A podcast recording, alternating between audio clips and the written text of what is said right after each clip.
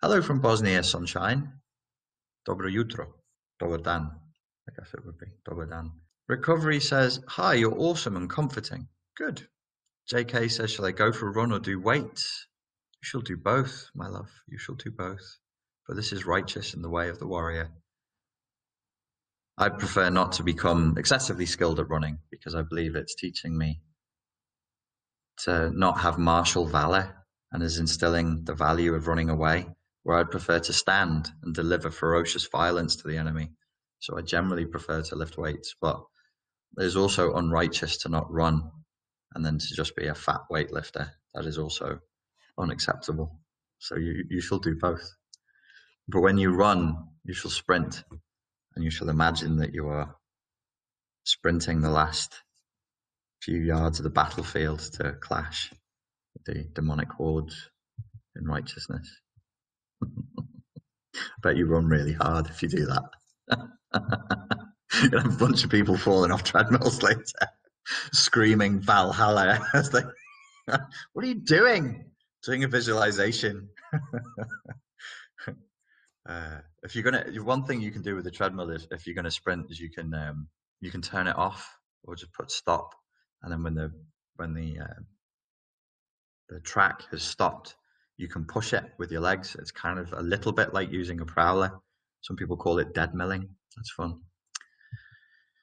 Hello from Africa. Hello. Hello from Argentina. Hello.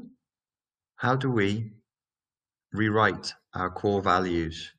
Um, I don't think you need to rewrite them, you know, but uh, whatever you want to work on, whatever you want to change, just try looking at it. So you can write down, it's always a good exercise, bit of fun. You can look up on the internet lists of core values, write down 20 that you really like the look of, reduce it down to 10, and then put those 10 in order of priority. And it will give you a sense of where your core values are up to at the moment. If there's anything there that you wanted to change, then you could just be philosophical about it. Just go, why is that there? How does it serve me? Would I rather that that core value had a different priority for me? Um, for people who are looking to expand and to grow and to move forward in life, if you're really prioritizing safety and security and uh, privacy and you know that kind of thing, maybe these core values don't need to be gotten rid of, but they could be bumped up the list um, with a value like growth, um, freedom, and expression instead. Obadan. Thank you, Sunshine. Good morning from New Jersey. Hello there in New Jersey. Hello from Sweden. God, that's terrible. I lived in Sweden for six months and I still can't remember anything. How do you say good day in Swedish? That's awful. Well, well, when I was in Sweden, I just went hello, and people went hello because I've already spoken English. um, Moyomoto has asked, "Thank you for all your knowledge and help. Is, it important to remember the memories behind the emotions? No, no. I, don't, I just one. Some sometimes like what I do is actually just very very straightforward basic counseling that's um, re repackaged. Maybe got little bits of NLP thrown in. Maybe got little bits of this and that thrown in. But actually, it's quite straightforward. And sometimes I quite strongly deviate with what mainstream counseling or mainstream psycho a lot of a lot of what I'm doing is like it's quite traditional um, psychoanalytic theory. I mean, like Freudian stuff. Um, and sometimes I deviate. Um, one of my deviations is the idea that you need to remember, um, and I don't believe that you do need to remember, and I also don't believe that we can. I'm reading The Road by Cormac McCarthy at the moment. I'm slightly addicted to the American paranoid, violent nihilism of Cormac McCarthy. I'm really loving it. And um, I wish I'd screenshotted the page. I was reading it on Kindle, um, where he was talking about memories and how most of you probably will have seen the film as a as a, a man and is just trying to keep his son alive in a post-apocalyptic world, and he's already lost his wife. That's not really a plot spoiler, but he's actually thinking about his wife, and then he's like, "Don't he sort of he sort of says to himself, "Don't keep firing that memory because you want to preserve it." So he says, "Don't remember her too much because if you keep remembering it, you're going to corrupt the file." He doesn't say it in those words. He says it much more poetically and beautifully than I can. He said, "Don't corrupt the file by bringing it up because every mm. time you bring it up, your brain is going, your consciousness is going to add things to it." So no, just just stay in the realm of emotion. Honestly, the realm of emotion is key. It's key. And it's the one room that nobody wants to go into. So people come to me and they'll go, I've done the work. I don't know why I'm still having this problem. And I'll go, Well, you haven't done the work, which is why you still have the problem. You've done work around it. You know, you did a sweat lodge and you did Hindu chanting and you did Native American chanting and you did your visualizations and then you did psychoanalysis and then you did gestalt therapy and you punched the pillow and you said, Why, daddy, why? And you wept and and it's still all there because it's not getting into the engine. You've got to pop pop the hood. You've got to get into the engine and fix what's actually there. And the key is emotions. The key is emotions. And really we shouldn't I would go so far as to say, as far as as healing goes, you don't really need to be going much further than emotions. Um, not only is it the key to everything, but I, I, don't think you should be spending much, if you're in counseling or therapy right now, spending much time talking about anything else but how you feel. And trying to go, well, what's real and what's not? You can't. Like, you're not, it's unlikely you're going to get to that um, in terms of the past because you won't really remember what happened and it's it's gone. Um, and you might say, well, my entire family says it was like this.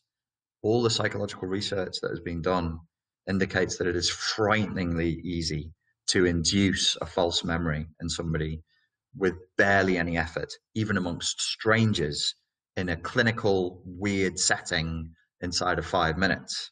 Imagine the memories that you can instill in a human being from their family, from their siblings, from their parents, from their extended family, when they were children, when your mind was just completely open and your brain was at peak neuroplasticity. You know, it's it's not the place to go. Now, if your desire is today, in the present, to have a better distinction between how you feel and external reality as a sovereign adult, then develop your emotional literacy. Work through your emotions. They're a part of you. Stop denying them. Stop pushing them down Stop pushing them to one side. It's not going to help. You can't win like that. You absolutely can't win. Why do we do it? Because they hurt and it sucks. And you go, ow, I don't want to do this. I preferred the chanting. I will go back to the sweat lodge. I'll do Qigong instead. And I would say, okay. You know, I have people say that to me. and like, they say to me, I can't do this. I'm going to go back to the other way of doing things. And I'll go, okay, okay that's what you're going to do because you're a sovereign, independent human being. Um, my counter argument to anybody who doesn't want to do the emotional literacy work is to say, look, it's only pain. It's either pain now that is legitimate suffering, that is grief, or it's a life half lived as a zombie forevermore. There isn't really a middle ground. Uh, Carl Jung said all neurosis, all mental health issues um, are a result of trying to avoid the legitimate suffering that comes from facing and handling our feelings and processing them fully. You don't want to be emotionally constipated. You can't see reality as it is. It's, um, it's impossible. Sonia Mallet says, with dissociation, the closest thing to meditation I can do is hold a cup of warm liquid and concentrate on that. While I do understand its benefits, it's challenging. Any recommendations? a dissociation is an emotional flashback. And the emotional flashbacks are there to help us to avoid pain. Um, this is, if you read uh, Pete Walker's CPTSD from Surviving to Thriving, and then go on to read The Tao of Fully Feeling, this is basically what he says. The flashbacks are there counterintuitively to try and control love and to control attachment and the way in which we experience love but they're also there to cover grief. Grief, just a huge wellspring, a reservoir of grief. Um, because life is traumatic, it's full of suffering. Wasn't that the first noble truth? Life is suffering, life is trauma, life is uh, is painful. But there can still be joy, there can still be happiness, there can still be wonderful things and great things. But it is probably better to have a stoic philosophy and a stoic attitude and be like, yeah, it hurts. Being alive hurts. How do we deal with that hurt? How are we going to cope with that? So if you're dissociating strongly, that means that you're trying to escape pain. Um, not you were trying to, like a pre-egoic phase when you were pre pre uh, you didn't really have a sense of yourself. You your system learned to do this to avoid danger and to avoid pain. And what probably was happening was somebody was screaming at you or terrifying you, probably an adult, probably a parent, so much that your consciousness jumped out of your body. They scared the shit out of you, and then they scared the mind out of you, and they scared the spirit out of you. So you just jump out, just go dink, and you go away. Oh, I'm safe over here. You probably fantasize a lot, probably quite a creative person, probably quite capable of holding in concentration one single thing for hours on end. Great for artists and brain surgeons and high level mathematicians and quantum physicists. It's great. But for you as a human being, it's not fantastic that that's where you would go in the presence of danger because the brain generalizes and then danger becomes stress. So then any stress will cause dissociation. So you're trying to go to the supermarket, you forgot to put fuel in the car, and the kids are in the back seat and they're arguing with each other. There's no major danger. You're going to get there and back. You're going to be fed. Everything's going to be fine. It's only first world trouble, but you will pop out of your body and you'll dissociate as though there was a major threat there. So, uh, overcome the emotional flashbacks and develop emotional literacy. The way you develop emotional literacy is by looking at, by honoring your emotions. The simplest exercise that I can offer people to begin to do that, the white belt ground level exercise is to look up on the internet lists of emotions and then take 15 minutes to write down the emotions that you felt today or yesterday. And maybe you could start with three and then you can upgrade to five of them. And for most of us, this is incredibly hard, even though it's a very simple exercise. But this is how we start to develop our emotional literacy by looking at and acknowledging and honoring the emotions, exploring them and expanding them, saying, why do I feel this way?